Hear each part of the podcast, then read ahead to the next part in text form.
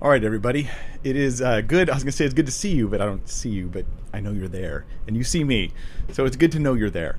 And it's been a little bit uh, since I've done a video. I've several important announcements to make. Real, two important announcements to make. I want to tell you about my secret passion project, something I've been working on for a little while. I'm going to continue to work on it for a while before releasing it to the public, but I'm going to announce it today. This is going to be the big announcement of what the passion project is all about. And I'm going to tell you about uh, how I'm going to shift my upload schedule somewhat in the near future or as of today. So, welcome uh, to the Tuesday live stream. Uh, my name is Mike Winger. I'm a pastor in Southern California. I like to help people learn how to think biblically about everything. My goal is to not just tell you what to believe, but to try to walk you through why we believe that, why we ought to believe that, how does it work, asking hard questions about our theology and about our apologetics in the Christian faith. So, um, let me tell you about my passion project. Uh, those of you who follow me for a while, you know that I'm very, I'm calling this my passion project. You'll get why in a second. I'm very passionate about the Passion Translation. The Passion Translation is a new translation that was put out by Brian Simmons. He's the he's the sole translator of the work. He's had some assistance from others, but it's like 99% his work. And it's got a lot of, uh, I think, very serious issues with it. I think that it's got a lot of problems with it, which is why I've made content. I have video content online, like three videos, I think, where I deal with it in a lot of detail. But it's not enough. You see, this thing's selling millions and millions of copies, and believers just a lot of the time are not aware of how much it radically changes the text of Scripture um, and makes them think that the Bible's saying things that it isn't saying. In some places, adding theology into a text that doesn't belong there. In some places, adding words without alerting the readers that he's added words or phrases into the the Bible that are not there in the original language. In other cases, saying that he's appealing to the Aramaic supposedly original Aramaic when there is no original Aramaic that he can be appealing to, and so this becomes very problematic. But here's my problem. Uh, it came to my attention more. I became more alerted to the problem when I got an email from a pastor, and the pastor emailed me saying, "Hey, we've watched your videos on the Passion Translation, and I'm in dialogue right now with the other leaders in my church, and we're trying to figure out if we should use this translation or not." Do you have any other resources other than just you telling us that it's a problematic translation and the examples that you give? And I'm like, I thought I gave some pretty good examples, man. I thought I really did my job. I, I was careful. I, I, didn't overstate the issues. Um, I'm not trying to uh, blast Brian Simmons, the author, or something like that. I'm trying to be as careful as possible. But I realize we need more. We need more. And the problem is this that scholars who have like the credentials to look at a translation and say, don't use that, guys. These guys are not generally paying attention to the Passion Translation. They're not interacting with it. They see it as just this sort of uh, weird kind of translation. They're not really giving it the time of day. But I, by God's grace, am in a position where I can actually get the attention of scholars because of the platform God, God has given me online, because I can reach people, large numbers of people online. I can create a bridge between the scholarship and the normal people. So I figured if I could get scholars to evaluate and produce a significant number of papers dealing with the Passion Translation, then we can help the people who are really heavy in their thinking. They want a deep analysis of a translation. And we can also help those by popularizing it on my channel who won't go that deep into the literature, but they want that grounding and that foundation in their answer. So, if, if I haven't confused you yet, here's my plan. My plan is to hire a number of well respected, and I mean well respected scholars, and to have them each evaluate different books of the Passion Translation. They're going to each write papers on their evaluations, five page papers on each of those books. And then I'm going to give you those papers for free. You won't have to pay anything. You'll be able to, I'll host them on my site or whatever, and you can just read them all totally free. But that's not enough. In addition, I'm going to do short video interviews with each of these scholars where they summarize their as objective as possible their conclusions about the Passion Translation. That'll be in one video where there's multiple interviews from different scholars dealing with different books in the Passion Translation. I think that is going to be um, the kind of resource that when someone gets it, they go, all my questions are answered. I don't need to know anything else about this translation. I'm good to go. I think that's significant. I also think it because it's coming from different scholars who all have credentials in their fields, and they've even specialized in the books that I'm assigning to them to do because it's coming from all these different guys, you can't think that it's the bias of one individual. Because this is the thing Brian Simmons and his circle, what they tend to do when he gets criticism is they tend to think, oh, well, that guy's that guy's just got an axe to grind against Brian. That's the real reason why he's coming against this translation. Or that person's just not spiritual. They don't believe in the gifts or something like that. I mean, I, I believe in the gifts, so you can't apply that to me, but that is the accusation that comes out. So here's what I've done. I've got so far on board, here's here's the public announcement of it. I have Craig Blomberg Mark Strauss, Darrell Bock, Tremper Longman, and Nijay Gupta, and a couple in the wings who haven't said yes yet, but they're thinking about it. So I have I have so far five really well respected scholars. If, if you know scholarship at all, you guys you know these names, right? These I'm just blessed that they've said yes and they're going to do this project. Um, Blomberg is doing First Corinthians. Mark Strauss is doing Luke and Acts. Darrell Bock is doing Ephesians. Tremper Longman is doing a Song of Solomon, and he's already written his paper. Um, and so has Blomberg. Both of them, I've read their papers. I won't share them with you publicly yet, but they did a good job. and I'm not controlling what they can say or can't say. I'm just asking them to provide their scholarship, and I'm going to present it to you unfiltered. Um, so um, that's this is pretty cool um, because of the ministry God's given me, because the platform He's given me. I'm able to actually and maybe I'll do this in the future with other projects. I can actually pick a topic that's under addressed with scholarship and actually hire some scholars to address the topic and break it down in a way that's accessible to the normal person. Because I love that. I love when the bridge is built between that scholarship and your your normal person. So that's that's my passion project. Um, I'm hoping to have it done in June or early July. I've given the scholars till the end of June to finish their papers. Then I have to record their interviews and then you know pull all the video together and put all the papers up and just make sure everything's working right. So this has been like a side project I've been working on here and there. I'm gonna continue working on it, and I'm excited about the end result. Um, here's another reason why we, I want to do it this way the the few scholars, and I mean, there's only like two or three who've even mentioned anything about the Passion Translation in sort of an official capacity, and they've all critiqued it pretty heavily. They've all said some pretty negative things about it. But generally, what happens is, and I'm just going to be shoot straight with you guys. Brian Simmons, the author of the Passion Translation, he'll go and he'll change, um, he'll change the translation so that it, it can dodge the criticism of the scholars. But why do I call it a dodge? Because let's say that they say, look, the Passion Translation has a, a million problems. Here's three examples and they offer three examples. He'll change the three examples, but he won't change the problem throughout the translation.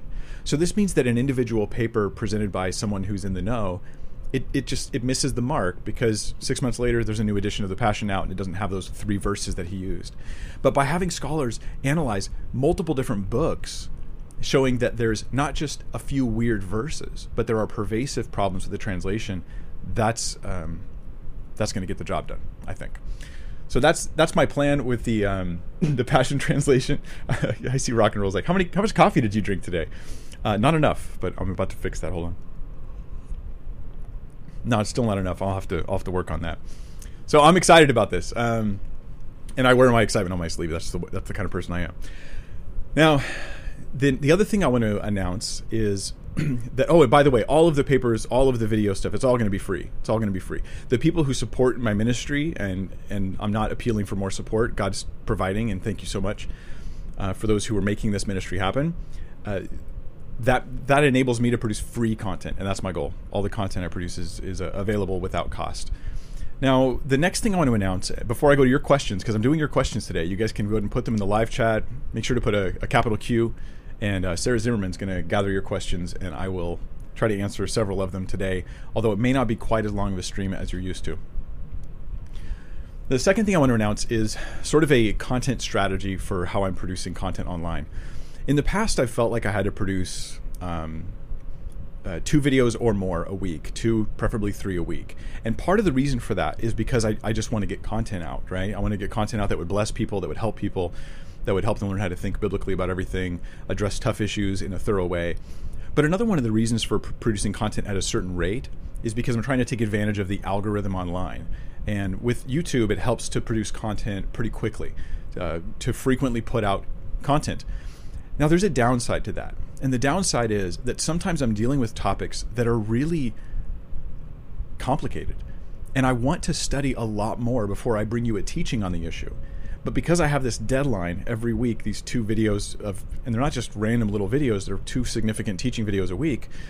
because of that deadline, sometimes I'm producing content and I feel, man, I wish I had more time to prepare this. I could have made it better. I could have made it help more people in the long run. I could have, by reducing the quantity of content, I could have increased the quality of the content and thereby increasing the long term ministry impact of the content. Well, I, I think I'm going to be shifting towards doing that. And part of it is because there's these big projects that I've wanted to do forever that I'm just having a hard time finding uh, the ability to study for these big projects with the schedule the way it is. Case in point, I'm studying right now for a long, very careful teaching on marriage, divorce, and remarriage. This study is complicated. This is an issue where there's a lot of scholarship written on it. There's a lot of um, books written on it, and I am so like in fear that I would teach and get get it wrong in some way and thereby harm somebody in their real life. Because this hits real life more than most issues do marriage and divorce and remarriage. And so i've given myself the time to just slow down with how much content i'm producing to allow myself to read book after book and article after article and study the passage again and again a third and a fourth and a fifth time and look at these different issues very carefully and thoughtfully. And i am personally blessed. I enjoy it. I enjoy getting to slowly move through and thoroughly cover such a complicated issue. And it is complicated. You might not think it, but there's so much stuff on it. And I'm getting into this stuff and I'm going, man, when I do finally get to teach this, hopefully soon here, it's going to be that much better and, and more thorough of a teaching that helps people more. And the long term blessing and ministry of that video is going to be much higher than if I had rushed it out a week and a half or two weeks ago when I originally wanted to teach the topic. And as I think about the list of topics that I often want to do, I'm frequently saying no to issues because I don't have time to study before the next video is like due. So for my content strategy online, I'm gonna I'm gonna go to an uh, to a loose upload schedule, which means I don't know when my next video will be because I want to spend more time preparing it. I'll prepare it and I'll put it up when it's ready. And I'll allow myself time to study things carefully, fully, thoroughly vet at issues, and then finally come out with a teaching that I, I can really feel good about, feel like I've really represented the Lord and represented the Word well, and then I think will have a much better impact in the long term. In the meantime, if you're thinking, Mike, you're not making enough content, I want to see your stuff, I just want to encourage you. I've got over 300 videos online at this point. I feel like I've reached a good point to say, look, here's a massive library of back content that you could go back and listen to, and you know you could listen to my stuff more than once. I, I, I jam pack so much stuff into one teaching that hopefully you could find benefit in hearing it more than once. Um, I think that you can. Not to mention, I'm not the only guy out there who you can listen to. So this is my current plan. Um, I'm interested in your feedback, how you think this affects you. This means that I, I am not going to promise that I'll have a weekly live stream every Tuesday or that I'll have a, a new series in Mark every week. I'm just going to slow down and and fully prepare things. Now, some weeks it'll mean that I put out two videos in a week because the issue I'm covering is much easier and I can prepare it and get it out. Other times it might mean there's some indeterminate period of time while I'm just sort of hitting the books, really studying things thoroughly. So this is this is my agenda moving forward. I feel very good about it. Um, I think that long, t- short-term ministry-wise, it'll hurt my YouTube channel. It'll hurt the number of views I get. It'll hurt the amount of um, growth that I can have in a, in a short period of time. But long term, ministry wise, I'm producing content that I intend to have an impact in people's lives for years to come. I want it to bless you in five years, in 10 years, in 15 years. I don't just want it to get you through this week, if that makes sense. They're both valuable things, but I think I think I know what where my gifting is and my calling is in this regard.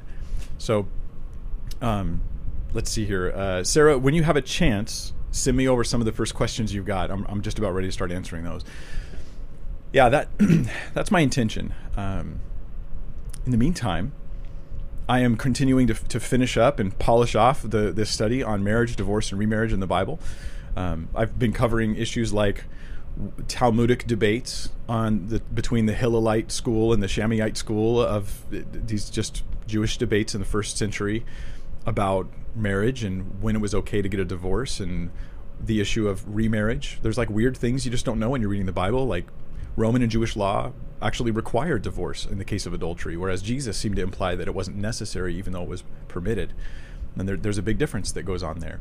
Uh, reading, you know, what um, what Paul writes in 1 Corinthians 7 about divorce, and in, Romans chapter 7, the uh, the debate over Exodus 21 has some interesting stuff about divorce in it, and almost nobody even talks about it. And so these are some of the some of the things that we're covering.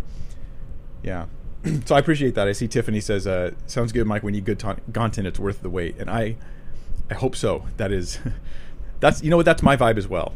I know, I know, and I don't know if you notice. You probably do, but I know when I produce videos and content, and I go, man, if I'd only had three more days to just marinate and sit and prepare and study and vet all that stuff, I could have, I could have covered more. I could have covered it better. And I think I don't want to look back five, ten years from now and think I just did that a hundred times. Um, yeah. All right, so we have some questions. This is from Chris Herndon, who says, "What is your view um, on the death penalty? Is capital punishment still valid today? Some think the sword is just authority. Thank you for your ministry." Um, okay, so my view on the death penalty starts in the Old Testament, and the, what we notice uh, on the death penalty in particular is that when God gave them uh, the first mention of the death penalty, he mentions it in the affirmative, in the in the affirmative sense in which if somebody commits murder, then they will be killed. They will get the death penalty. And so let me uh, let me find the text for you. It's in Genesis chapter nine, and we can learn something from it. Because in Genesis nine, when the death penalty is mentioned, it's before the law of Moses the the death penalty is being mentioned to Noah and his descendant his descendants, which means that this is like divine permission for the death penalty that goes across mankind. In fact, it even sounds like a responsibility of governments to. Enf- this is what it sounds like to me to enforce the death penalty, specifically in the case of murder. So here we go. Um, God says to uh, Noah and his descendants, Every moving thing that lives shall be food for you. As I gave you the green plants, I give you everything. But you shall not eat flesh with its life, that is, its blood. And for your life blood, for your life blood, I will require a reckoning. From every beast I will require it, and from man. From his fellow man I will require a reckoning for the life of man. Now, this is the phrase here that I want to highlight. God says, like, I'll require a reckoning, but he's, he requires it from his fellow man, meaning that it's society's command or task to enact the death penalty. It's there. The, the fellow man is the one who's supposed to take the life of the murderer. Then it says here in verse six, "Whoever sheds the blood of man, by man shall his blood be shed. For God made man in His own image." And it gives us not only what will happen, but it gives us the reason for it. So whoever sheds the blood of man, that's the murderer, by man shall his blood be shed. So human society is is to uh, is to enact the death penalty, and then it gives the reason why because God made man in His own image. Man being in the image of God, killing a man is a strike against God in His very image, and it's a huge issue with God, such that He actually considers a society in a sense guilty if they don't take care of the murderer in this case. that to me is a straightforward reading of Genesis 9, and it predates the law of Moses. This is Noahic, it's not Mosaic. It comes to Noah and his descendants. Now, later we see the law of Moses also gives the death penalty, and we're not under the law of Moses, so we don't think that we are supposed to take that law and translate it into all of society in that in that straightforward sense. There's applications and there's principles, but we don't have to do that. Um, now, the other verse that you did mention, so I, I think in general this is a simple answer. Yes, the death penalty is appropriate. Now, this um, I'll go to Romans in a moment, which is the other verse that you mentioned. But the um, the uh, the next discussion that we often have in our culture is what about when someone's not really guilty? What if someone's falsely accused of committing murder? And here, you know, we, we have to have guaranteed guilt. You can't just I think they probably did it, right?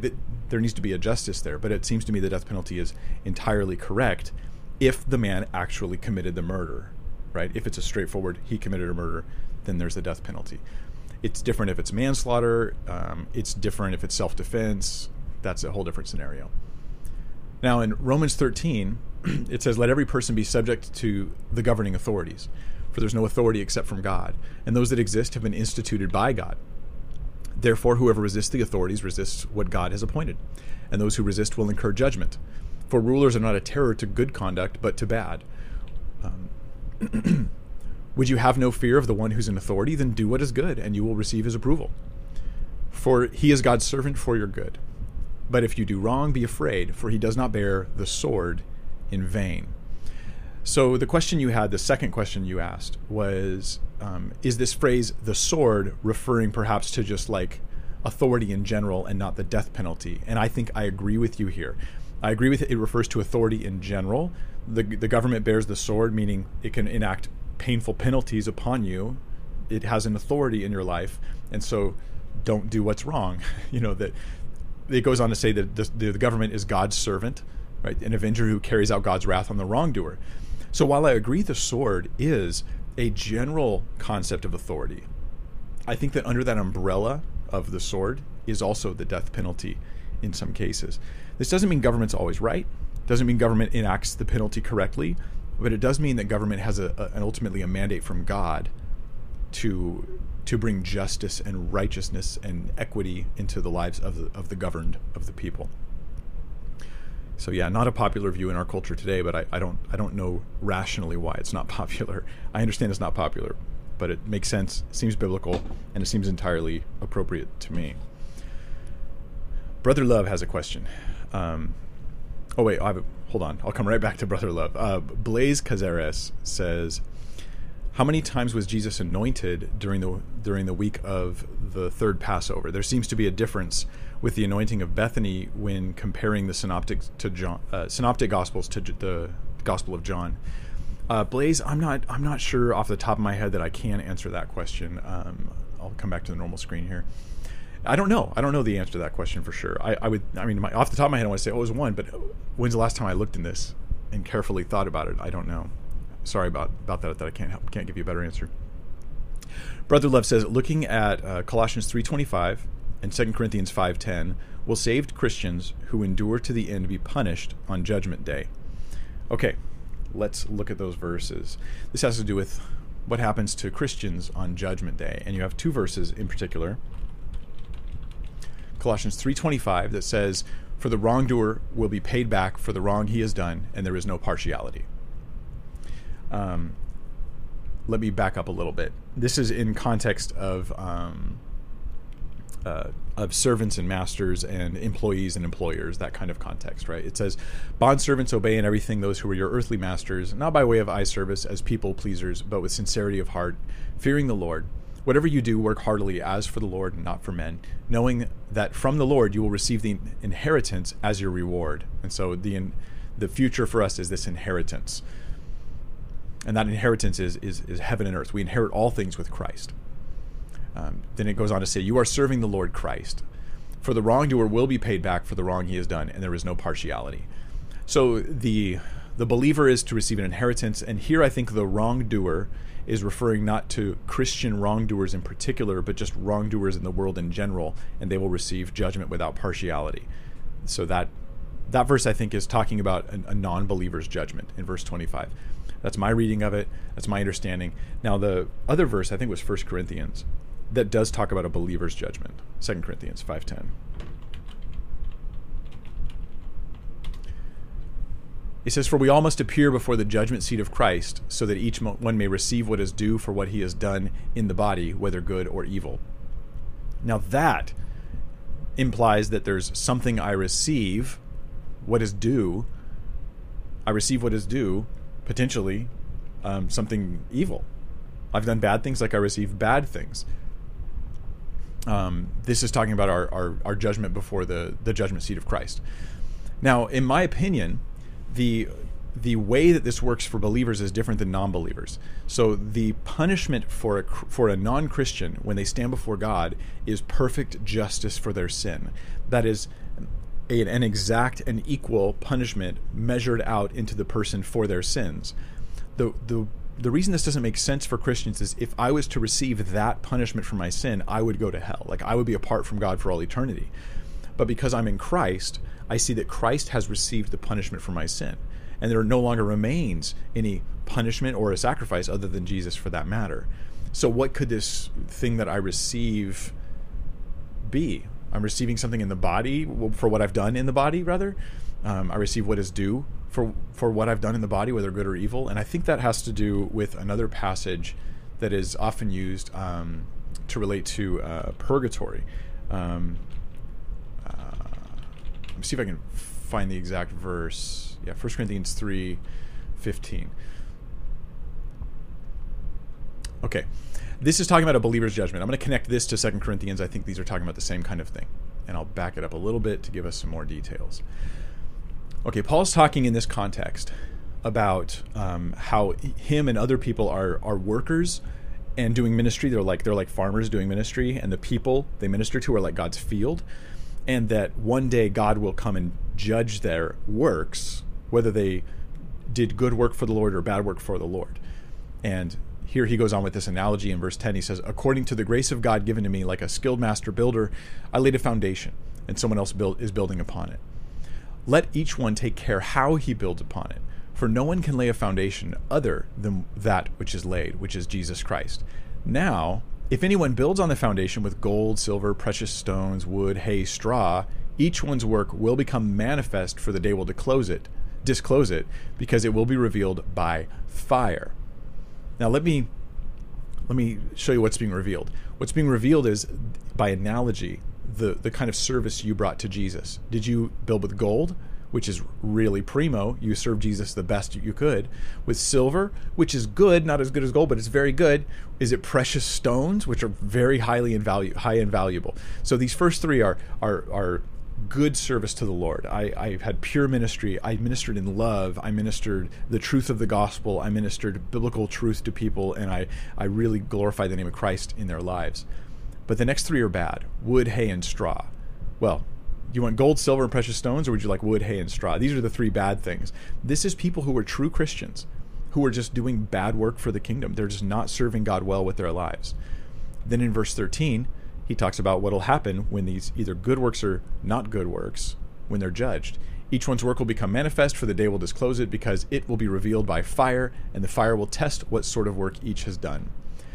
So there's fire. Now, fire is going to burn up wood, hay, and straw, but fire won't burn up gold, silver, and precious stones. And this is the judgment we receive. As believers, I stand before the Lord, and for that which I did, uh, which was in service to God, which was pure, it's like it goes through this testing of fire and it remains. And it's like treasures in heaven, ways I can say, Look, I honored you, Lord. But the wood, hay, straw, the ways I, in which I compromised in my walk, I compromised in my service to God, I built with wood, hay, straw, it's burned up and it's gone. But what happens to me, right? That's the, that's the work being tested, not the person being tested. That's the, it will be revealed by fire. That's the work, not me. What happens to the person? That's in verse 14. If the work that anyone has built on the foundation survives, he will receive a reward. If anyone's work is burned up, he will suffer loss. And he, he will suffer a loss. Like you get no benefit, there's no treasure in heaven for the work you did for the kingdom because it wasn't really for the king. It wasn't really honoring to Christ. But, right, he himself will be saved, but only as through fire. Now, some try to say this is about purgatory. I actually have a video on this topic, uh, how literally a whole video on how this verse is not talking about purgatory. You can you can uh, look that up if you type Mike Winger in purgatory, it'll probably come up. But um, but the man is not saved because he went through a fire as if the fire saved. No, he's he's he's saved. He's fine, but it's as though there was a fire that burned up all of his stuff. So he enters into heaven, no rewards no rewards. That's the idea. So, what did the first passage talk about when it was saying believers will receive what is due? I think it means they'll have the loss of all the labors that they had. They'll have no treasures in heaven for the service they did to the king. I think that that's my understanding of it. Um, so it's a good reminder to us uh, as believers. Um, if you were tested right now today, how much of your work would be gold, silver, precious stones, and how much of it would be wood, hay, stubble? Am I really serving the King Jesus with my life? Is my heart really all about Him, or have I gotten in the habit of living a different kind of life? And one day I'll find that there's no fruit in it. But I'm still saved. My salvation secure in Christ. But there was no fruit in my life. And for those who love Jesus, we don't want to live like that. Uh, Black Tuesday Films has a question. As a young Christian, how do I deal with a worry of death?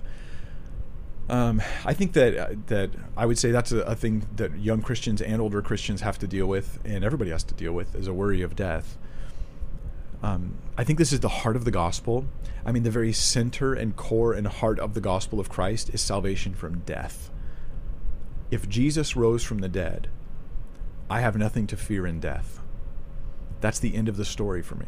That's that's the conclusion. His tomb was empty because I will be resurrected too. He's he's alive, I'll be alive. You know, any man who believes in him though he die yet he shall live. That my salvation just is salvation from death and judgment and penalty of my sin. It's salvation from all of those things. So that Christianity is itself the solution to death, and it's the only solution. I don't know anybody anything else. And I remember um, uh, being at a funeral one time. That was a funeral for uh, an atheist, and it was a it was a sad affair. They were very careful because they didn't want any religious feeling stuff at the funeral service, but they didn't have anything comforting to say, and so it was. I was there. Um, uh, releasing doves. I used to release doves at funerals, a side job I had while I was doing ministry. I've had lots of side jobs. And they wanted the doves to be released and they and they read a poem and the poem was it was it was painful. And I was just praying for the people. I'm not judging them. I feel bad. I want them to have the hope that we have in Christ.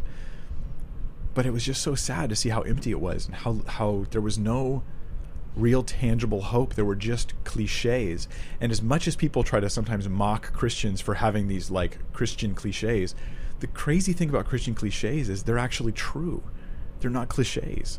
You can say it like a cliche, but that's that's you. You're the one that's that's empty. That's a cliche. The the truth of Christianity that don't worry, they've only gone to be with the Lord. Don't worry, they've they've died, but we'll see them again. Like these things are actually true on Christianity. But uh, but apart from Christ, I don't know what hope people have. So I think you should get back into the gospel. You should remind yourself of the hope you have in Christ. You should uh, read up on on the lives of faithful saints. Maybe read the biographies of faithful saints. Uh, look again at this at the account of the death and resurrection of Christ, and know that just like the disciples and everybody that were hopeless and fearful, that you may feel that way looking at death, but Jesus' resurrection changed their attitude, and it should change yours as well. Um, Solomon Dalberg says, "Have you watched David Pawson on the subject of marriage and divorce? I think he would be a good resource." Um, I have not watched David Pawson on that. Um, I've I've looked at lots of guys, a lot of different people, and um, especially I've been looking for sort of the more theological minded writers who have interacted, written books on the topic, um, published papers on the topic. I've been looking at those guys a lot. So, um, but I'll, I'll look into David uh, as well. Nicholas Yakum says, um, "Hi, Mike. Awesome work in American Gospel." Oh, thanks, thanks, Nicholas. You know, I I was very honored uh, and surprised to be asked to be part of American Gospel, the the second film that they did. I liked the first film. I thought it was largely wonderful, and the second film. I was a little surprised by how strong the Calvinist message came across in the film. Um, I was surprised by that. I didn't think that that was going to be the case when we were recording it, and I'm not a Calvinist, so uh, but I think that the film has a lot to offer. There's a lot of good value in it, and it interacts with um, popular, snarky, uh, progressive Christianity really well. so I think that's good. Um, now, you said, um, how do you handle a convo with someone who believes to hear directly from God, says unbiblical things, and won't listen to biblical correction? Well, it's a little tough to answer that kind of question, Nicholas, because I, I don't really know the real details, like the, the nitty gritty details of a relationship like that. But if if if your description is thorough, that they um, they believe they're hearing directly from God, yet the things they're saying are unbiblical, and they will not listen to correction from the Bible, I think that you proper steps would be to go to them with a leader, with a godly leader who can help you in, in you already tried to rebuke or correct them would help you in that go with a leader and then after that you can distance yourself from that person if they after multiple admonitions they will not listen to you. I don't know what else to tell you beyond that. Nicholas um, that person is self-willed. They can't be corrected even by scripture. They're clearly not hearing from the holy spirit if they're saying things that are unbiblical. And you might not spend the rest of your life arguing with that person but rather pray for them and and let them go. Um, forgive me if that counsel doesn't apply to your situation. You know your situation better than i do just based off those three little lines. That's my thoughts. Chantal Ber- uh, Berger says, I've been facing so much confusion about my salvation. Can you do a Christian, a new Christian Q and A again soon? Um, Chantal, um, I'd be happy to do a new, a new believer Q and A again in the future. So watch for that on my channel. I'll try and make that a priority. Anna Boshier says, Do you disregard self-professed prophets or prophetesses if they give one prophecy which doesn't come to pass as in Old Testament times, or is it different now? Also, are unfaithful prophets of the Old Testament the same as New Agers now? I'm not sure how to answer the second question. Um, unfaithful prophets of the Old Testament the same as New Agers. I don't know if I can answer that question, Anna. I'm sorry. But your first question is a real puzzle for me as well. Okay, under the Old Testament, if a prophet came and he announced that something was going to happen and it didn't happen, it says you shall not fear him anymore. Like you just you don't fear him. Don't don't worry about what that guy says anymore. You can you can scratch them off your list as someone who speaks for the Lord. Now in New Testament times, we we have prophecy going on. We have Agabus, he offers a prophecy. We have different prophecies. But there's and there's and there's no example in the New Testament of a failed prophet. Although some say Agabus failed, I think that this is pathetically bad Bible study. No, he didn't fail. That you just wish he did, in some cases, and some guys know who I'm talking about. But but there are times nowadays. Trans, transport yourself to the present day, where someone says, "I'm speaking in the name of the Lord," and nothing nothing they say happens.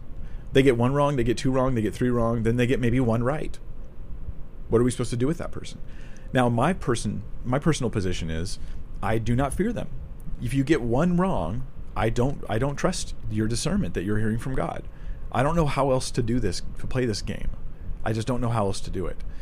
Now, it doesn't mean that I therefore go and say you are you are a false prophet. You are therefore um, a heretic who deserves to be rejected in every way. I give some leeway to a believer who thinks the Holy Spirit's speaking to them, but they've they've instead tuned into their own heart, and then they just can be corrected and learn from it. If they do it consecutively, then then I may actually take stronger stance against them. But yeah, if I'll, I'll tell you a story. A friend of mine was part of an Assemblies of God church, and he he had a visiting um, prophetess in their circle, this woman was considered a prophetess. And she was, you know, they had music playing and she was going around the room and she was offering like words of prophecy from God, so to speak, or so, so she claimed, to different people in the room. And she came across one couple. Now, she didn't know they were a couple. She doesn't know these people. She's never seen them before. But what she sees is she sees a black man and he's standing there holding a white baby. And so she turns to the man and she says to him, This is a true story. My buddy was there. She says to him, One day you will have a child of your own. God is telling me. One day you'll have a child of your own. Now, what she didn't know, but what everybody else in the room knew, was that that man was the father of that baby. He just had a, a white wife, and the baby was more white. Like, it just didn't look like him. But that was his baby, biologically. And what happened next is what shocked me. Because what do you think is the right thing for a pastor to do in that scenario? Here, here's my thought. Now I've had time to think about it. Maybe in the in the moment you would freak out and be like, "What am I supposed to do?" My thought would be, I'd stop. I'd say, "Stop the music. Stop everything. Get the microphone. Say, I want you to know, um, you know, our sister here, who we love, she just prophesied falsely over brother, whatever, you know, and that is his child, but she said such and such, and that's not true. So I want everyone who's heard a word from her to dis- disregard it and not to trust it. I don't think she's speaking from God. Wherever she's speaking from, it's not the Lord.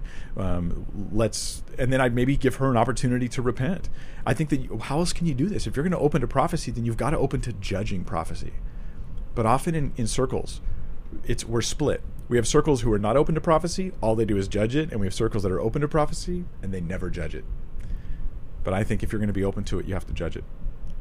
So yeah, if someone gets something wrong, I don't know how I can regard them as a prophet uh, in the or, or as prophetic in the future. And this goes for me too. If I think I'm hearing from God and I find out later that I was wrong, then I can no longer believe that my impression that God is speaking is correct. So I take a pretty strict stance on that. Eric Justice, what are some good books or resources to use for historical, cultural, socio social social social contexts of the Bible when studying the Word. Um, let's see. Uh, one interesting resource for the New Testament is uh, by Craig Keener, and it's the Bible Background Commentary for the New Testament. Bible Background Commentary, Craig Keener. And that's an interesting resource because it's not going to give you a lot of commentary on what that text means. What it will do is whenever a verse has some sort of relationship to say rabbinical debates in the Talmud or interesting information about tax laws in Rome or something like that, then Craig Keener will will put that in that commentary. Um, now, don't if you use that resource, don't make the mistake of thinking because the Romans thought this, therefore that's what Paul's writing about. That's not necessarily the case. You have to take all this stuff with a grain of salt and use wisdom. But there's like one interesting resource for that particular uh, task. Pedro Cintron says, Do you think there are gaps in the genealogies in Genesis 5 and Genesis 11? That's a tough question, Cray. Uh, Pedro. I'm not. Um, I'm not sure. So let's let me talk you through this. Um, we have we have um, especially Genesis five. That's going to be the more sticky uh, sticky issue to work through. What you have is um, long ages, long lives, but they're specific ages, right? And you know, so and so lived this long and then had this son and then died, and then that son lived this long and had that son, and then he lived a length of time longer and he died. Now, the ways that some people have tried to work this out is they said, well, maybe um, those numbers aren't literal. Maybe maybe those numbers something else is happening here. And one of the ways they do this is they think it's on a I think it's called a sexadecimal system, which is um, a six.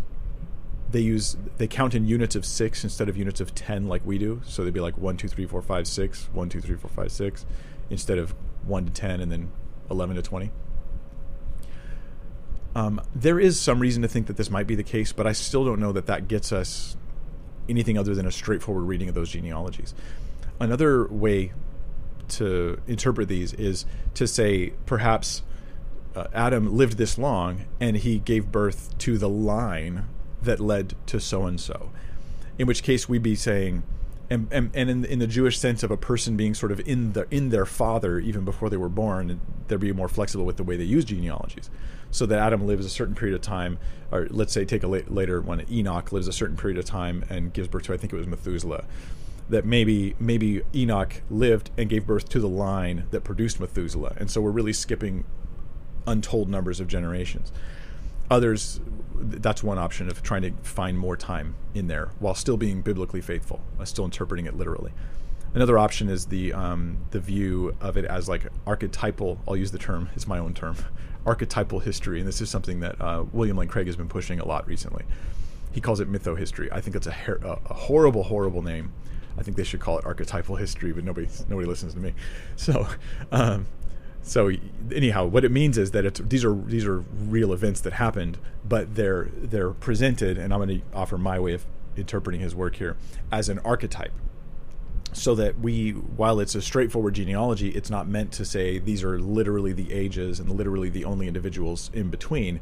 It's it's it's much more uh, loose than that. It's like a way of remembering history in a summarized fashion or something like that. I know i'm probably butchering his uh, his work when i say that so I, I, encourage you to check out his work on your own he's he's working on a book on it right now so uh, what, what is my opinion i don't know I, I just don't know i'm kind of still have a lot of questions about some of the stuff, especially in Genesis, that I'm not really sure.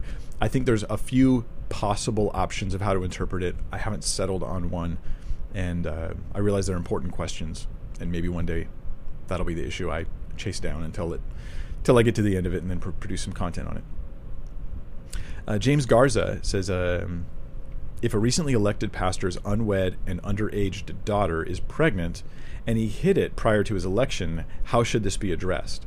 Um, I would be okay. Let me just say this. This sounds like a real life scenario you're talking about, James. Uh, the way you describe it, I think that um, if a pastor was hiding things from the congregation in order to achieve a title in the congregation, then I would fire him. And I'm I'm sorry. I'm not at all trying to be rude or mean. It's not that that particular deceit was the worst of deceits. It's that it tells you something about his character. Do you mean, Pastor, that if you have compromises in your life, you'll hide them from us rather than being accountable to the church? Well, if that's the case, I don't really think we want you to be our pastor. What about 10, 20 years from now? What else will we find out? It just speaks to character issues. Uh, he has to be above reproach. So, so I think that that's, that speaks to deceit. Whether they could have worked worked through the pregnancy of his daughter or not is is a question you never can answer because he was deceitful about it in the first place. So, for, but just take that as the two cents of somebody who's not involved with that situation that may be much more complicated than what you just mentioned, and maybe my advice doesn't apply. Uh, Lonnie Friedrich says, Can you give your thoughts on dominion theology? Um, only briefly to say this that I think dominion theology is incorrect. I don't think that we're to take over the world.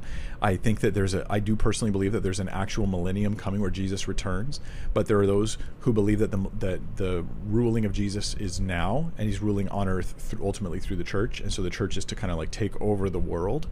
I think that that's an incorrect theology, both prophetically, the eschatology I think is wrong, but I also think it leads to weird things in culture and in practice and it leads to um, church trying to r- run government instead of us being the salt of the earth, so to speak. So that's my short short response to you on that. Um, Tala Rabadi says, "Is the staff and rod in Psalm 23 a sign of the cross?" Oh, that's interesting. So in Psalm 23, it talks about um, your rod and your staff comfort me. This is the shepherd's psalm. Speaks to you know, if the Lord is my shepherd, I will not want. He makes me walk in, uh, leads me beside uh, still waters, makes me leads me to green pastures. I, suddenly, I can't remember the psalm. Uh, psalm 23 though speaks about his rod and his staff and how they comfort me, and how he anoints me with oil and my cup overflows. The reason why I would not take this to refer to the cross is because the rod and the staff in the psalm are shepherd's instruments and a, that would be like an actual rod would be like a shorter stick like a weapon and then a staff would be like a walking staff a, a, longer stick. Now you can say that the the cross involves two sticks so to speak but they're they're not really like a rod and a staff right? They're two pieces of wood and you, maybe there's some connection there but it seems like i don't see a way to connect it to the psalm in particular.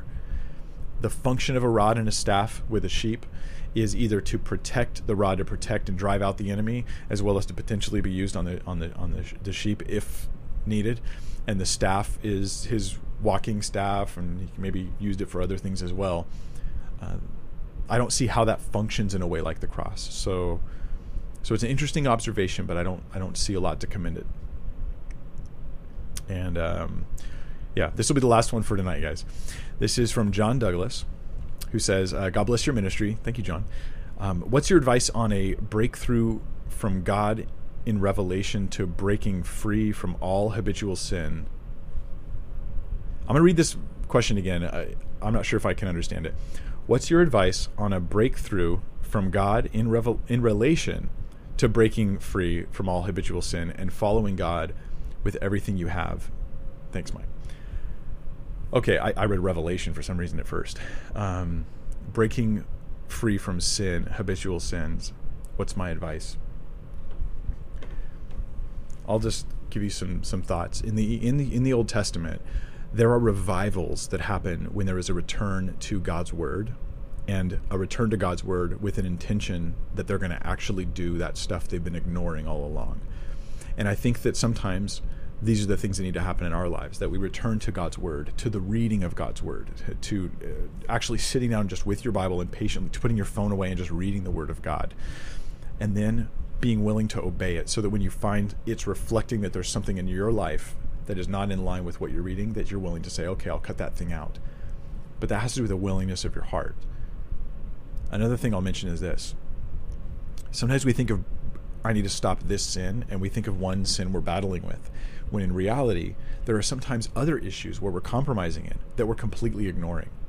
And I think that if we address all of our compromise, it helps us address those big issues. It seems as though sin causes sin. The, you know, when you feed the flesh in any way, you feed the flesh and it's just stronger and more wicked. And so if you cut off all areas of sin that you're aware of in your life, that's the revival we're talking about. And you focus your heart and your life upon the Lord. So I would say be reading the Word, uh, focus any area of compromise, deal with it radically in your life. Perhaps start by spending some time fasting, praying, seeking the Lord. Those would be my encouragements to you. I, for what it's worth, I hope that it helps you, John. And um, Sarah sent me one more question, so I'll ask. I'll, I'll answer one more. Uh, Joel Joseph says, when using hermeneutics for interpreting texts, is literal, historical, grammatical hermeneutic the preferred option? I was told by a friend, the can- the canonical principle was used by early church fathers. I don't even know what the canonical principle is. I've never heard that, Joel. Um, someone might think I'm ignorant for never hearing it, but I think it seems odd that I've never even heard of it. At least not that I can recall. What's the canonical principle? Don't even know what that is. Um, so yeah, uh, hermeneutics is the art of, of understanding a text, you know, interpreting a text properly. That's called hermeneutics and should use the literal historical grammatical hermeneutic well yeah i mean what we're when you say that i'm assuming what you mean is um, try to interpret it in its obvious meaning. It means what it clearly seems to be saying. That would be literal.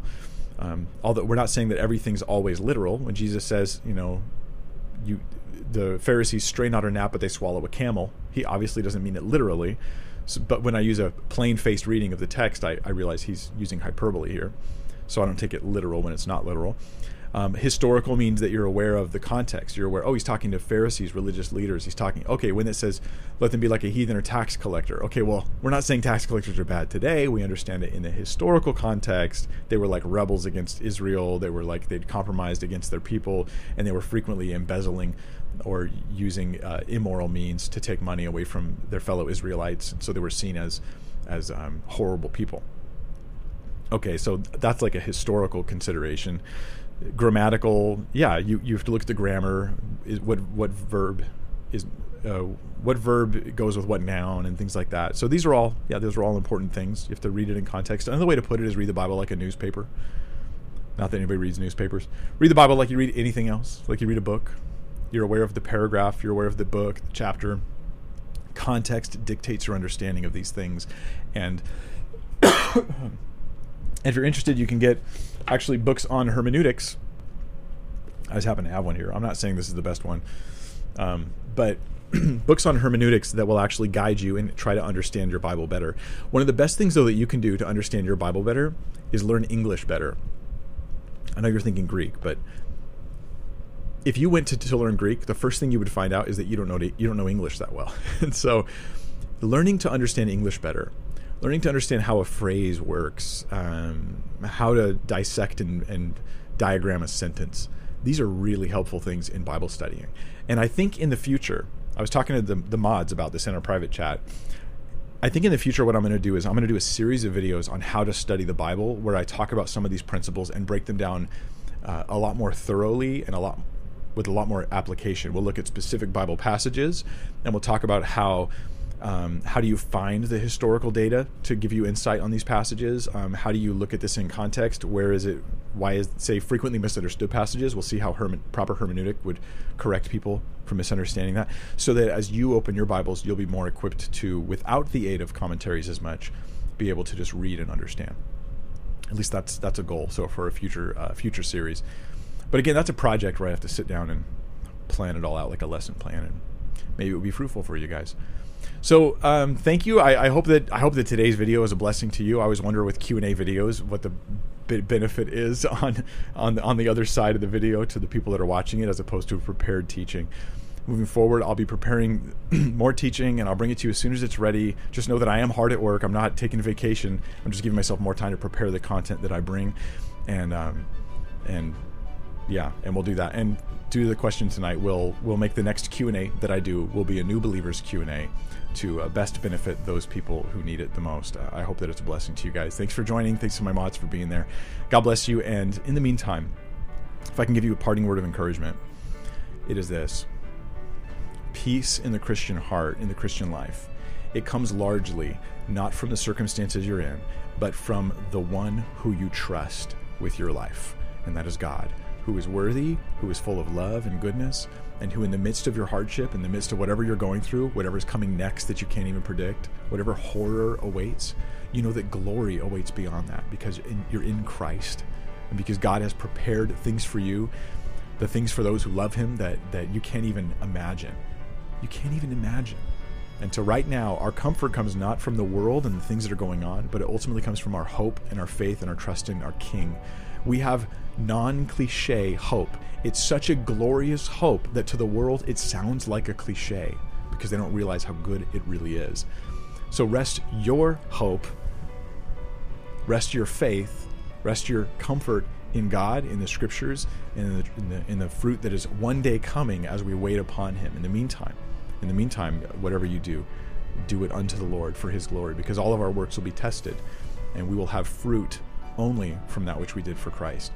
So I hope that's an encouragement to y'all. Thank you so much. Thanks for joining me. God bless you.